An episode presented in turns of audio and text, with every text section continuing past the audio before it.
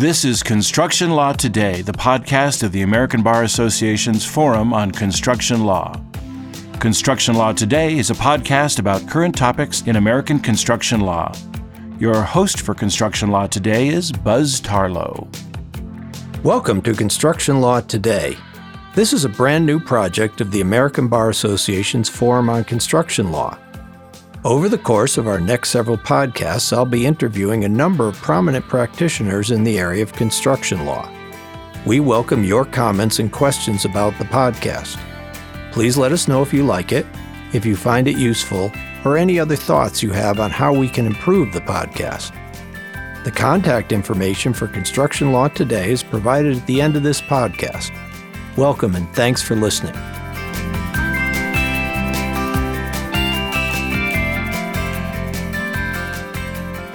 Welcome to the podcast. We have a great program for you today. As many of you are mm-hmm. aware, the construction industry has had a long tradition of using form mm-hmm. documents for a variety of transactions in the construction process. Groups such as the AIA, the American Institute of Architects, and the Engineers Group, the EJCDC, as well as the Associated General Contractors of America, over the years have mm-hmm. produced a variety of forms of documents. We're really lucky to have with us today Brian Perlberg, who's the executive director of Consensus Docs, one of the groups that prepares and promulgates these kinds of documents. Good morning, Brian. How are you? I'm well, Buzz. How are you doing? Excellent. Let's begin. Tell me a little bit about uh, yourself and um, your role with Consensus Docs. Sure. So I live just outside the Washington, D.C. official city limits with my wife, Rebecca, who I met in law school. We have an eight year old daughter named Lila, who is the apple of our eye. And uh, I'm a big Maryland sports fan. Uh, you name it Ravens, Terps, and uh, the pathetic Orioles. I'm in. and they are pathetic indeed. Consensus docs, tell me a little about the history so we've been we're getting ready to celebrate our 12th year of existence and it took about 3 years to get to the finish line and it's really an effort to try to do something a little bit different. Sure we've had standard form documents for over 100 years but some leadership within AGC said instead of trying to do our own thing shouldn't we try to get everybody's bug on these documents and to actually do that, we had to give everybody an equal seat at the drafting table. And lo and behold, while it didn't seem like it'd be possible, we actually did get to the finish line of getting to consensus to try to come up with something that is different that would be a better foundation to build through better contracts. So the foundation, or at least the origin of consensus docs, is in the those of us old enough to remember the AGC forms. Is that right? That's right. So the intellectual property foundation was built off of the AGC documents, and the Construction Owners Association of America also threw in their documents into the ring. And both of those groups no longer publish their own standard documents. And then what we did is went through each document section by section, line by line, and vetted those contracts. And then originally we published those through the old DocuBuilder system that was donated also by AGC. Uh, so definitely comes from the numbering and the even some of the writing style originally had its orientation from the AGC documents. But I'd also note that it's been 12 years and we've gone through two major revision cycles, which we do every five years. So I'd like to think at this point that we've created our own identity in as a coalition effort. Well, introduce me a little bit to the consensus docs family. I, I know you produce a variety of uh, contracts, how would I how would I begin to understand what's available? And then I'd like to talk about what's the philosophy of the family of documents.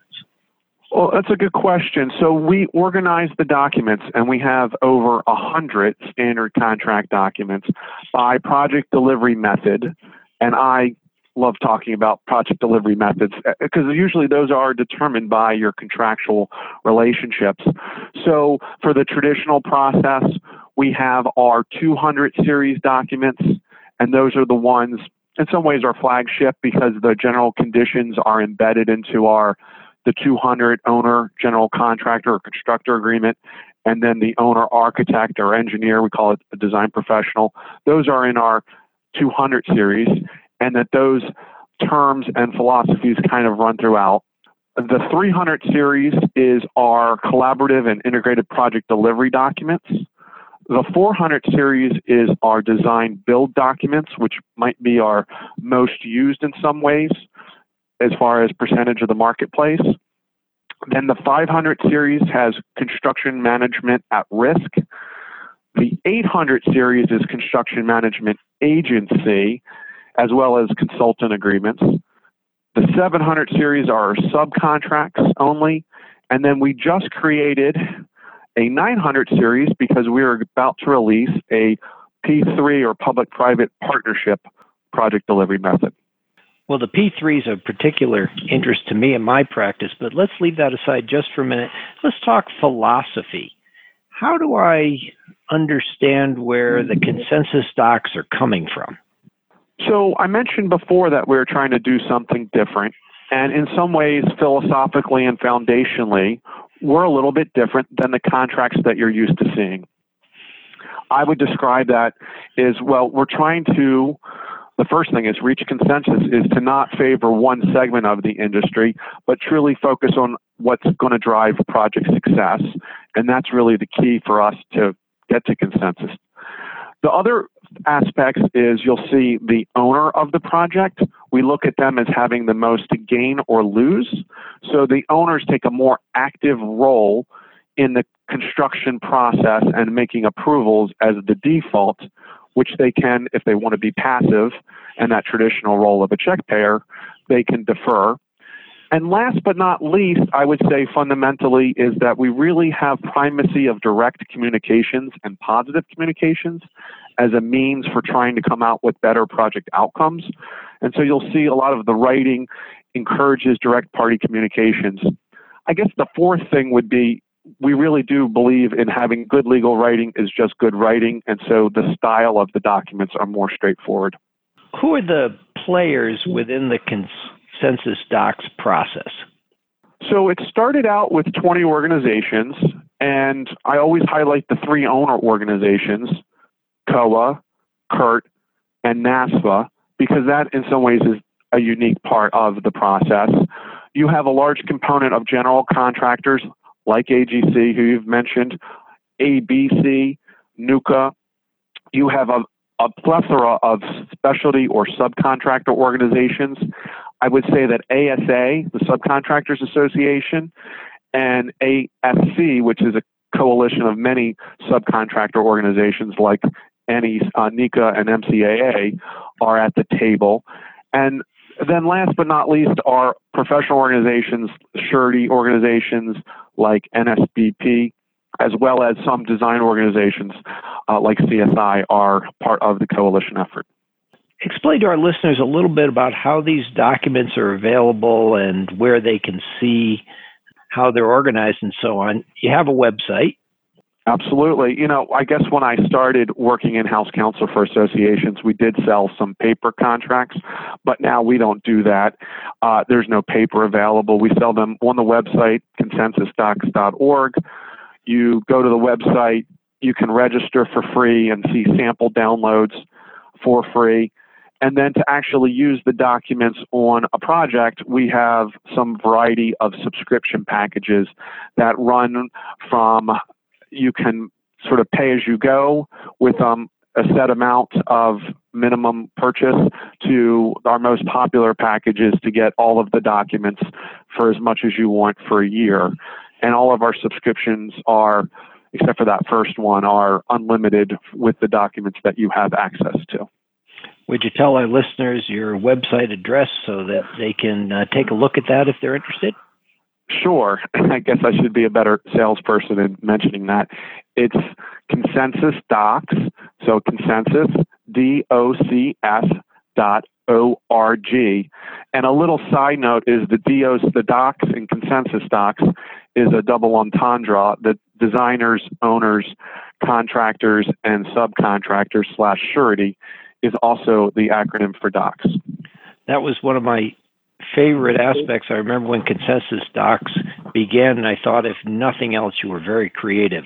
Thanks, Buzz. I guess I could take some credit with that, uh, it, along with uh, a marketing consultant, uh, Pat Wilson, who helped us create that uh, brand identity. Let's talk a little. I'm, I'm interested, Brian, in your comments with regard to bringing owners into projects. Often, owners feel like they're in in some sense a, a bystander or a, a necessary uh, part, but not really included among construction professionals. Consensus Docs takes a little different view, don't they? Absolutely. And the owners who are at our drafting table felt left out and they felt frustrated. I remember COA saying that they had participated in another group's commenting and they made 28 suggestions and 27 were rejected except one for including a comma was accepted. And so they get frustrated. And then what happens in projects is the upstream party, and the owners are the most upstream party, they then just change the standards to meet their needs. And so you can take a balanced document, and then that party is going to mark it up and make it unbalanced. So we really felt it was important for owners to be drivers and deciders in not just drafting the documents, but in the process that they can decide later if they want to defer those decisions to a professional. But it's really the having the end in mind of that the owner is the client was a really important part of what's in the docs. And that's really interesting about how owners are involved. I want to ask you a question from the lawyer's perspective. And I'm sure those of us who have used consensus docs or AIA forms have all run into that problem of how do you track the changes in the documents? How well is the software oriented towards letting parties see what modifications may be made for a particular project? How does your system work? Sure. Well, I'll, I'll give you a quick, I'll ask you a quick question. Are you familiar with Microsoft Word, right? Sure. So, starting in 2000, I think 12, we moved from our proprietary system to basically work off a Word and created a technology platform that works with Word. So you download the standard document, you make all your changes, and then you can go through our system to email those out to collaborators and other parties. And there's a document management system with numbering, like a, a version 1.0, and if it's internal, it's 1.1. And then you can either do things offline and email, which I get the sense most people are more comfortable doing, or you can go through our system but at the end of the day, when you finished your contract, you just need to upload it and you strip out the draft watermark. And when you're ready to sign it, it becomes a, a PDF with a secure ID. So the bottom line here is it, it's maybe not as, as intuitive as I want it to be, but we try to make it as intuitive as using a Word document. And I think we've done a, a decent job in that regard. I can tell you that this is an important issue to those of us out in the the world uh, working with these documents. So I encourage anything you can do to make it more user friendly uh, to keep right at it.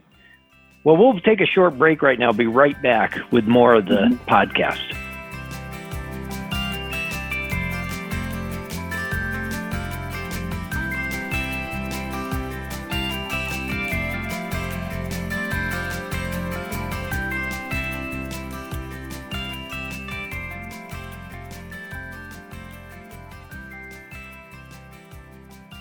We're back with more construction law today. Our guest is Brian Perlberg, who's the executive director of Consensus Docs. Brian, before we took the break, I noticed you'd used a number of acronyms to describe, among other things, uh, some owners groups. Could we go back and have you say what the full names of those organizations are? Sure. Sorry about that. You know, using acronyms is actually one of my pet peeves, so I, guilty as charged. So the three largest owner groups in the country are the National NASFA, the National Associations of State Facilities Administrators, Const- COA, Construction Owners Association of America. They're probably the biggest owners group, and then I work really closely with them. And then CURT, Construction Users Roundtable, which tends to be more the Fortune 500 type companies who are part of their membership. I appreciate that. So let's talk in the second half about some of the new things that uh, Consensus Docs are working on. One of the things that you mentioned when we first started talking is uh, a P3 standard document. Now let's start at the beginning with this. First of all, what's P3? Public-private partnerships. And and why does something uh, called a P3 need a different document? Well, you know, for starters, one of the reasons is we don't even use the term owner in our P3 agreements because it might not necessarily be the owner who you're contracting with, and the parties are different. Uh, we actually call it a user for the owner, who could be public or private or or sort of a custodian. And then the financing is totally different. And probably the most significant thing that's really kind of exciting for us is that we're not finished at final completion. It includes an operations, maintenance, and often a, a lease back component to it. So the commercial terms are so different, and then the thought process of the life cycle of the project that you're dealing with is entirely different. Well, let's give our listeners some examples of P3 projects that either you've been working on or that the consensus docs would uh, be appropriate for. So Ernie Brown is our chair, and he's had experience with probably 30 uh, or, or, several P3 projects, and, and I'm a little bit in the ivory tower, but certainly uh, I, there's the famous courthouse in California uh, that actually one of our uh, volunteers has experienced, where it's a, a more unusual instead of a highway, it's a, a, a civil infrastructure or that's a building that is uh, over 30 years going to be given back to the uh, the public entity after its use uh, of generating funds.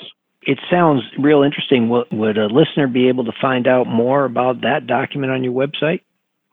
Sure. So we're about to release it, and it's going to be the Consensus Docs 900, and it, we actually have the information up already. And it's something that if you register, you can actually download and get a sample for free. That sounds like a great deal. Let's talk next about. I know this is a um, a relatively new project for the consensus doc. I've, I've seen this document, this lean construction addendum. Can you talk about that a little bit? Sure. So, one of the things that I really like about my job is that we're always trying to do something new and, and something that is innovative that, that hasn't been done before, that meets uh, as far as standard documents. So, we had developed in 2007 when we originally launched a integrated project delivery document and the most recent version of is okay, hey, wait, this is not IPD. We maybe are working with something like CM at risk, but we want to incorporate lean tools, more collaborative behavior, and some financial incentives. So we created an addendum to memorialize that higher level of uh, collaboration in a contract that is able to just be attached with something like CM at risk you're used to doing. So just to break down this a little bit, IPD, integrated project delivery, that's what you're talking about, right? Mm-hmm.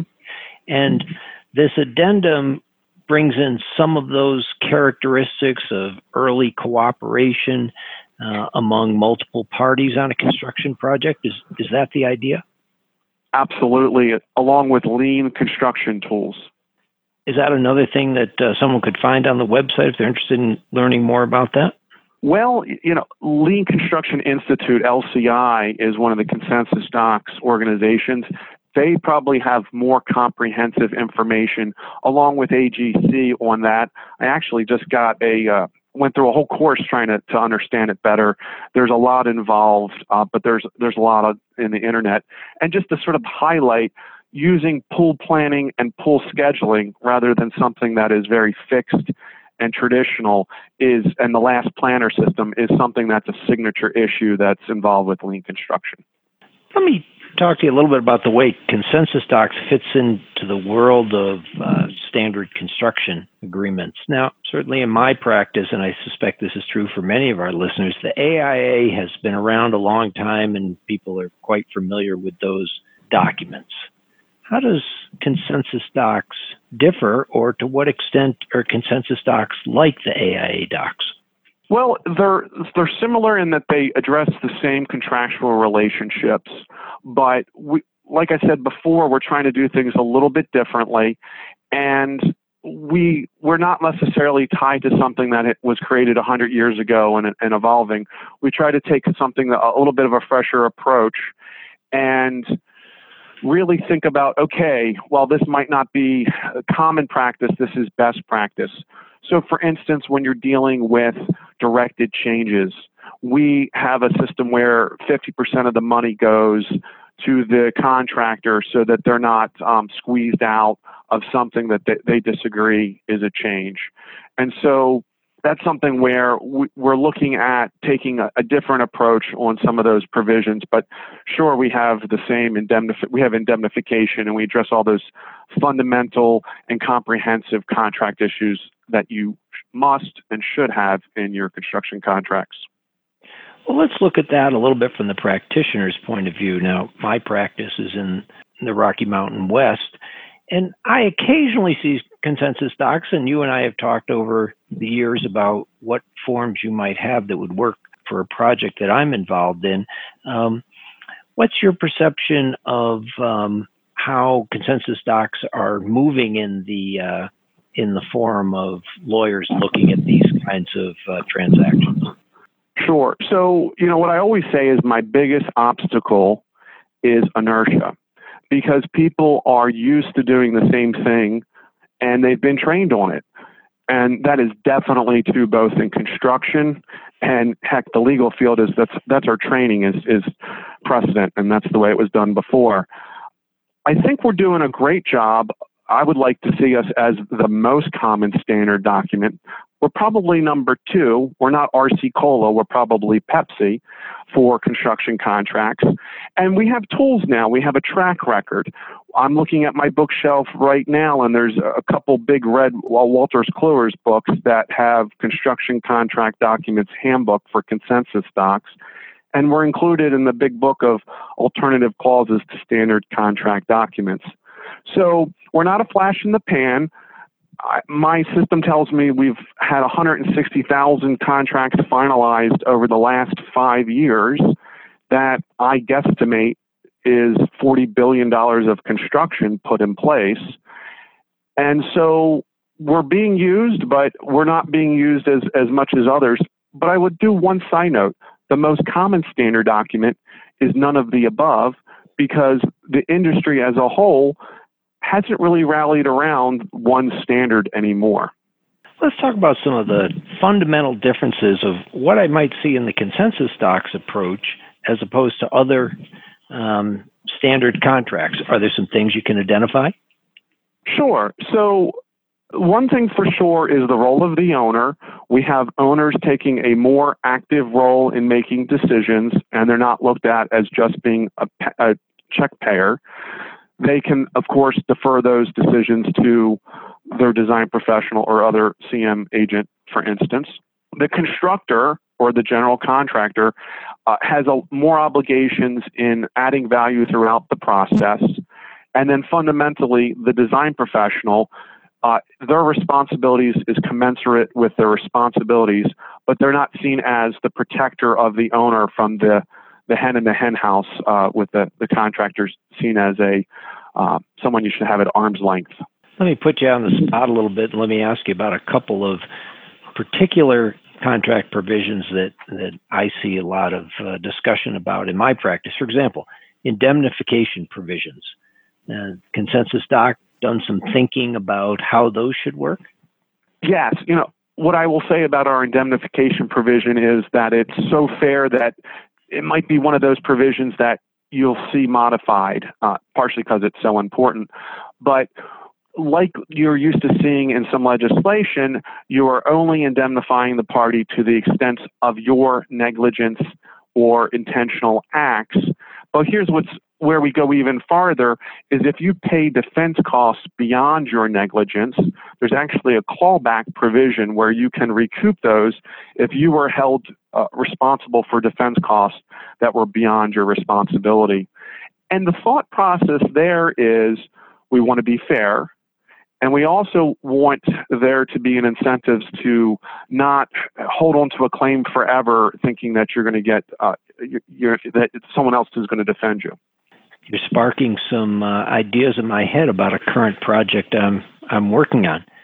Another another uh, provision that comes up a lot of dispute resolution uh, clauses. Consensus Doc uh, have anything interesting to offer there? Yes, uh, thanks for asking. You know, to me, it's one of our signature provisions, and sometimes people use provisions in consensus docs without using them in whole cloth. And the dispute mitigation um, procedures, we actually emphasize uh, resolve mitigating disputes without having them become intractable. So we actually require the parties to talk to one, or, one another directly. And so the thought is we make the parties talk to one another so that they try to come to a resolution and they're acting positively and communicating directly before they get in their turtle shells and that their claims become intractable. I want to ask you a question that's, that I've been thinking about for a while as I was preparing for our podcast today. Once in a while, a client will come to me and say, I want a really tough contract. For example, if I'm representing an owner, I really want this to be a pro owner deal.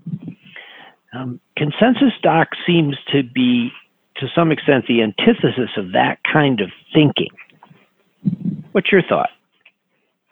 Well, you know, I'm not in the business of writing consensus docs and fair contracts because it makes me feel good, although I like this approach and it, and it jives with my personal philosophy. We do it because it works better. You know, we haven't seen the number of cases incommensurate with the number of people using our contracts because it works better. Our industry and the way quite frankly, lawyers sometimes in writing contracts are upside down on this about protecting the owner, it comes to bite them back in, in the rear because there's always a way to get around that with some of the judicial interpretations that it's so much better to focus on project success and trying to uh, treat people fairly. It just works.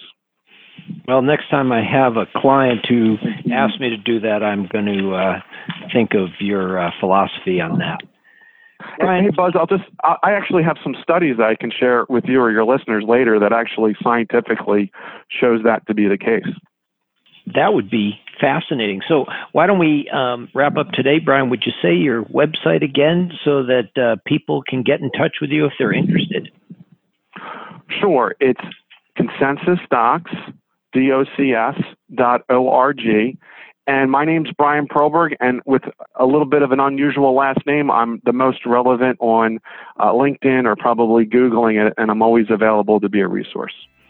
Well, it's great. It's it really been fun talking with you today. Thanks so much for your time. Thanks you so much. You have been listening to Construction Law Today, the podcast of the American Bar Association's Forum on Construction Law. All rights relating to this podcast are owned and controlled by the American Bar Association. No reproduction or reuse of this podcast is permissible without the expressed written consent of the American Bar Association.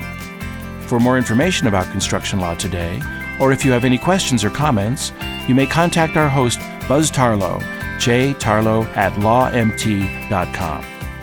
Our podcast is produced with the assistance of Peak Recording Studios in Bozeman, Montana. Thank you for listening and look for our next edition of Construction Law Today.